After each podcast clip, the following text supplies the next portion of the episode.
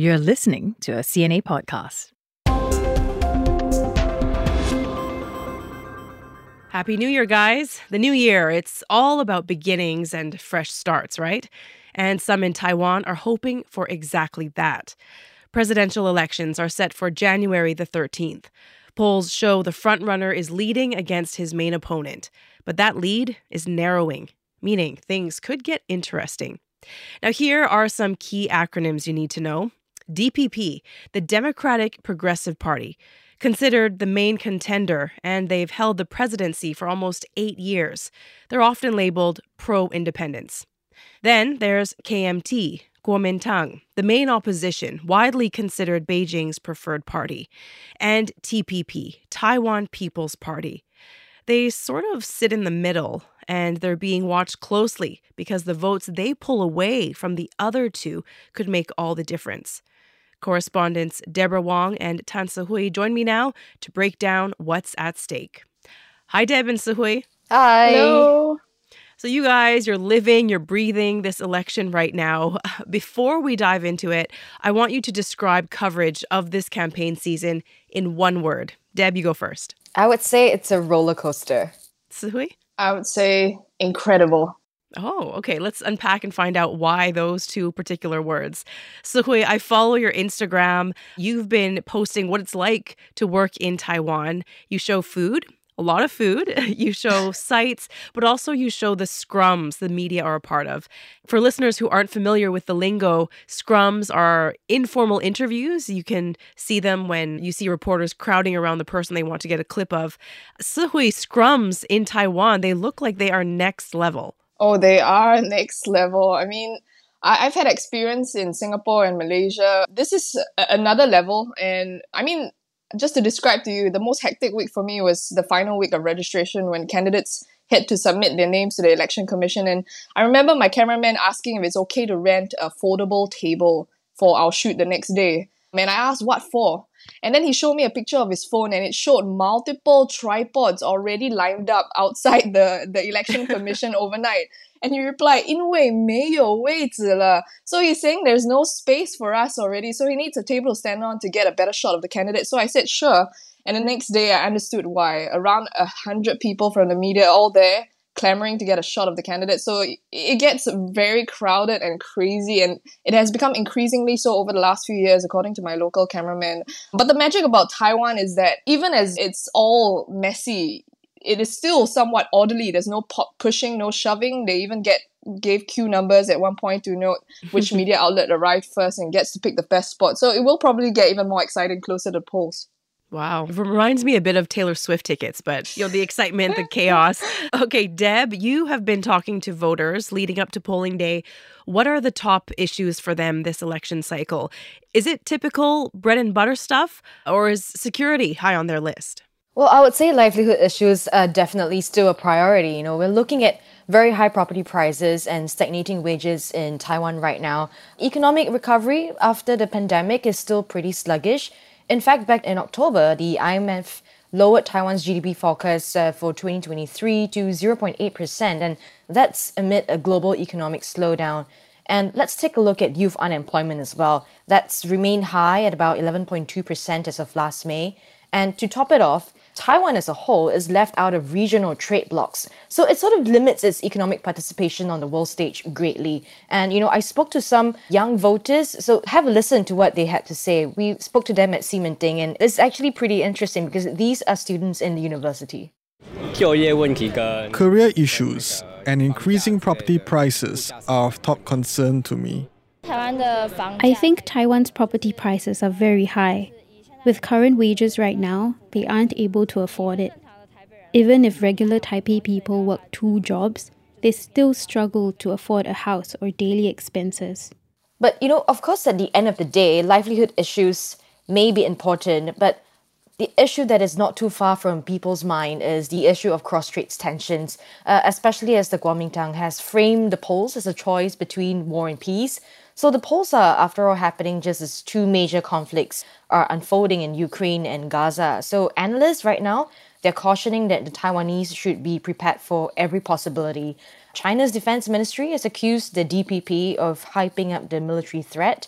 Uh, Taiwan's defense ministry has uh, reported the Chinese balloons drifting over the strait recently, but you know they've caveated by saying that it's just purely for weather monitoring purposes. And the DPP also extended military conscription to a year to boost combat readiness. So all in all, really the idea of preparation is not too far from people's minds, and we did raise this topic to the youth as well to just have an understanding of whether or not it is an issue for them to consider when they eventually go to the polls. Concerned about how to maintain peace between the straits, the conscription laws have changed. We will be the first batch who needs to serve for a year, so we are quite concerned about issues regarding security. So, people in Taiwan have a lot to think about these last few days. Earlier, I ran through the key parties in this race. Sihui, one of them is TPP. For a relatively young political party, I think they formed four years ago, right? The, yep. the support they've garnered so far is quite impressive, isn't it? Oh yeah, it is very impressive. I mean, after eight years of uh, the ruling party, the Democratic Progressive Party's rule, I think some Taiwanese, especially the young, they're tired of the way the ruling government has been handling domestic issues, economic stagnation, high housing prices. So, I mean, we even saw this when they lost big in the local elections in December 2022. So, I spoke to one young voter and she said housing prices are, are very expensive now, especially in Taipei, and she's moving back to her hometown. And she said she wants to vote for Mr. Ko because she believes a change is necessary. So it seems like voters are tired of the way the two big parties are bickering constantly. So they want to find a middle ground, and that is the Taiwan People's Party, and that is led by Mr. Ko Wen-je. So it, it is a refreshing look for young voters who want fresh ideas without the deep seated baggage that both big parties bring. So what we saw is yes, there is great support for the TPP, especially at the start. They were ranking second in opinion polls. But we did see, however, that when Mr. Ko Wen-je of the TPP, when he agreed to have a coalition with the KMT in November, that's when he started to lose some support from his camp. Uh, we saw opinion polls for KMT's Hou Yu-ih rise after the coalition collapsed and uh, Mr. Ko remained in third spot. So right now, it, it, seems like voters are doing what's called strategic voting. They're throwing mm-hmm. support behind the candidate best able to topple the ruling government. So that's why we're seeing the Kuomintang in the second place now. So I would say Mr. Ko started strong at the beginning, currently lost losing a bit of momentum. But then again, these are all based on polling results, which you know mm-hmm. different polls garner different kinds of results. So it could be that Mr. Ko could turn out to be a wild card in this election. Deb, all three main candidates, they they don't have much experience when it comes to handling foreign policy issues. And that could be a problem, right? Given it's such a large part of the Taiwan president's agenda. How is the island going to retain or enhance its legitimacy on the international stage when its next leader is going to be pretty green? So people are really looking at how the vice president can step in to support the president. After all, they are meant to represent Taiwan as a team. So for the DPP, the vice president candidate is Hsiao Bi-khim, and she has experience in that area since she was Taiwan's representative to the US up until her candidacy. But you know, this also means that political pundits are looking at the outcome of the legislative election, whether either party, the DPP, KMT, or the TPP, can garner enough votes to form a majority and eventually influence foreign policy. So just something interesting to note in every Taiwan election, candidates will all visit the US at some point mm. to not to garner votes or anything, but to raise their visibility on the foreign platform. And we saw that display during their speeches and policy presentations. They've listed different strategies on how to deal with well foreign policy as well as cross-strait uh, policies. So, William Lai of the DPP, he has reiterated that he will be focusing more on forging partnerships with the US as well as Taiwan's remaining allies. So, for the opposition camp, we're looking at Hou Yu-ih and Ko Wen-je talking about tapping into international trading blocs while restarting trade talks with China because they know that once the cross straits issue is sort of resolved or, or at least come to a more stable situation, mm-hmm. then they would have a better chance of negotiating for a seat at the international trading blocs. Mm. So we know Washington will be watching this election. Sihui, President Tsai Ing-wen came into power in 2016, and ever since then, uh, that's eight years now, Beijing has refused to engage. So in terms of cross-strait stability, what do each of these candidates bring to the table? Yeah, you're right. I mean, ever since she came to power, Beijing has been giving her the cold shoulder to Taiwan for, for eight long years. Cross strait relations is high on the agenda. Nearly every presidential policy presentation that, that happened over the last week, including the debate, it's all about cross strait relations. And understandably, because China places the issue of reunification high on the agenda. And they have said that they will not rule out the use of force if necessary. So for now, every candidate has said that a vote for them means greater stability in the region, but we are likely to expect different outcomes for the different candidates who are voted in. So, for example, the ruling DPP's William Lai, analysts say cross-strait relations may get a bit risky as he has had a track record of promoting independence for Taiwan. So Beijing may continue to give the cold shoulder despite the DPP's insistence on communicating with them. And as Debs has said, his vice presidential candidate is former US envoy Hsiao Bi-khim, and she has extensive ties with Washington. And this could further isolate the island if the DPP is elected. Now, as for the opposition candidates, the Kuomintang is seen as a Beijing friendly party that could possibly help restore communication with China, and experts say cross strait tensions are likely to ease. And the KMT has so far framed this election as a choice between war and peace and call on voters to vote for them so that the next four years will be peaceful. Then again, a large percentage of what voters want is to maintain status quo, neither independence nor reunification. So that's what Mr. Ko of the TPP champions deterrence and communication. But experts say this stance on the issue of cross-strait relations is not very clear or outright, so it remains to be seen what exactly Mr. Ko brings to the table. Okay, so how is Beijing reacting to all this so far? Recently, China has called Taiwan out for hyping up military threat.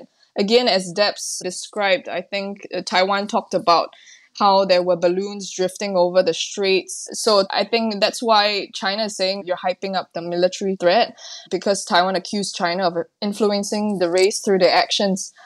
There are also reports that say China may threaten more trade sanctions on Taiwan if the ruling party stubbornly adheres to supporting independence. So these were some of the reactions from Beijing over the campaigning so far. And interestingly, residents of Hong Kong have been flocking over. They've been flying over to Taiwan to take in all this excitement. They can't vote, right? But they're still feeling strong emotions around this poll. Why is that, Deb? To answer this question, we have to go back to 2019 because that was a very pivotal point in Hong Kong's history. You know, in the aftermath of the anti extradition bill protests, Hong Kong authorities clamped down hard on dissent. They essentially overhauled the entire electoral system. So essentially, only patriots who were loyal to the Hong Kong government were allowed to run for office. And under the reforms, what that meant for voters was that they could only vote for fewer than 20% of the seats, as the rest were appointed by government elected committees. So, just for some context, they used to be able to vote for about 94% of the seats, and this is a significantly huge drop. So, while authorities say that the reforms were necessary to depoliticize the system, critics also saw it as a further erosion of democratic mm-hmm. freedoms.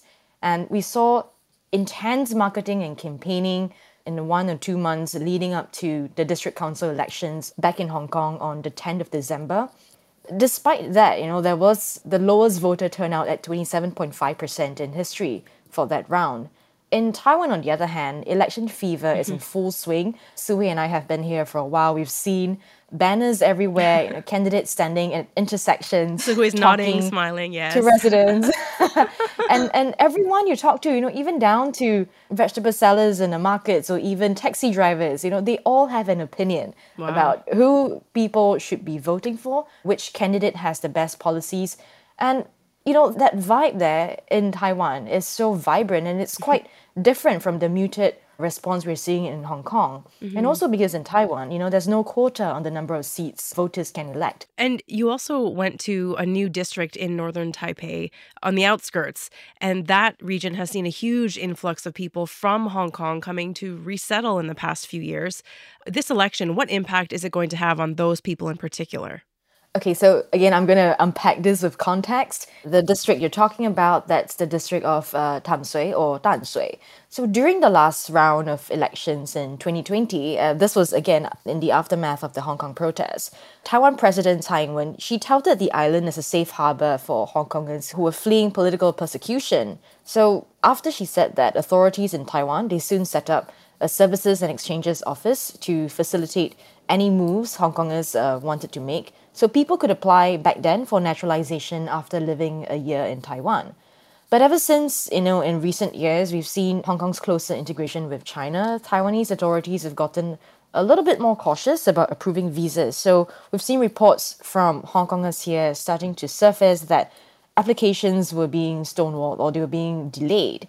Uh, they keep getting letters saying that, oh, you have to submit uh, this document, this, there's something else missing, uh, you have to do uh, a couple more years running a business to qualify for residency. So things like that, they, they have been receiving in the mailboxes.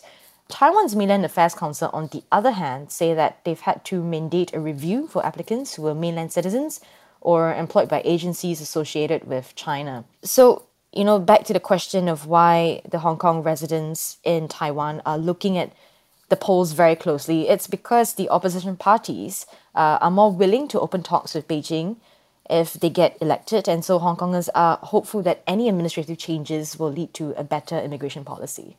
So we spoke to a couple of Hong Kongers about what they're hoping to see as the polls draw near because they can't vote at this moment. And we attended this festival that was organized by Taiwan authorities to sort of foster better integration, you know, among the new migrants from Hong Kong and Taiwan. And we saw a couple of Hong Kongers there. So we had a chat with them, and uh, this is what she said. We have come to Taiwan for around one and a half years. Life here is alright so far. We also worry if things will change when the new president comes into power, and we might have to start everything from scratch. Sihui, you're young. You're the perfect person Relatively to talk to about young. the youth vote. Relatively. Now, observers say that among the estimated 19.5 million eligible voters in Taiwan, some 10% of them are still undecided. Most of them are young people. How significant is the youth vote, and how are these young people being courted? Who do they like? Yeah, so uh, the youth vote is significant, just to give a sense of it, because people aged between 20 to 34, they account for one fifth of Taiwan's population. And so the race is narrow for the top two positions, and so winning the youth vote could turn the tide for any one candidate. But it also matters if youths even turn out to vote at all. Because in the last election, official data showed that only about 70% of Taiwanese in that age bracket turned up, and that's a lower share than among middle aged and older voters. So candidates are doing their best to woo them. You're asking who do they like the most, and the youth are generally supportive of the Taiwan People's Party, which is Mr. Ko Wen-je. Again, he's offering a middle road, and he's different from the the two big parties. He's very candid in what he talks about, and the TPP is also very good in tapping uh, social media to reach out to these voters. So, and also because TPP is it doesn't have the legacy of an established party. So some of them are really quite sick of hearing the usual tensions across the streets. They want real solutions to their everyday problems. We're talking about cost of living, low wages, few job opportunities. And so that's why the candidates are also offering solutions to domestic issues, not just about cross strait relations that we've been hearing over and over.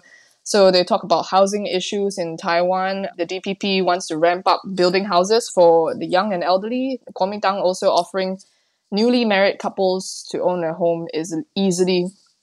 I mean, just to give a sense, I spoke to a young voter uh, recently. She says she's still undecided, and she says she's only likely to make her decision until the very end when she she puts in her her ballot. Now, we've got a large CNA contingent in Taiwan covering this election. But before we go, you guys, uh, and before you head back to covering the campaign trail, uh, tell me what is going to unfold over this last stretch, Deb?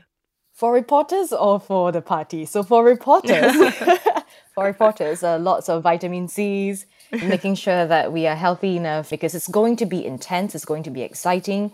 All three parties, DPP, TPP, and Kuomintang, they will be touring Taiwan. They're heading down the coast to the south. You know, they will be touching on the cities in Taitung. So we're going to be expecting big rallies there in the south as well as in the northern part of Taiwan, mobile parades as well. DPP candidates, together with President Tsai, they will be campaigning hard in a total of 12 contested districts. Kuomintang insiders, on the other hand, say that the strategy is to secure more votes in northern Taiwan to compensate for weaker support in the south. But Hou Yu-ih will still tour the south and he will be working with popular member and uh, former Kaohsiung mayor Han Kuo-yu to appeal to the voters there. TPP's Ko Wen-je uh, will be delivering speeches in the central and southern Taiwan, and he will again be engaging more on policy presentations because that's how he has been able to tap on the undecided voters as well as the youth votes. So campaigning season is already in full swing and it's going to be really exciting. Aside mm-hmm. from that, we would be keeping an eye out for, you know, again, uh, candidates at intersections, uh, aside from that color as well among supporters, turning up at rallies, addressed all up in party colors. I think that has been really, really exciting to see so far because I've seen at a Kuomintang rally a woman coming in boa feathers, huge hat. Yeah, I saw her as well. yeah, yeah. And of course, you have a lot of hardcore supporters coming to the rallies with the gigantic Taiwan flags, waving them around. You know, everything adds to the atmosphere, the vibrancy mm. of the mm. rally. So it's going to be really exciting going forward. Wow, sounds like there's nothing quite like covering a Taiwan election. Thanks so much, guys. Thank you. Thank you. Nice speaking to you. Make sure you catch their TV coverage. It's on CNA Correspondent. It airs every Wednesday at 9:30 p.m. and catch up with them anytime on cna.asia. The team behind this episode is Saya Win, Clara Ong, Crispina Robert, and me, Teresa Tang. Thanks for listening.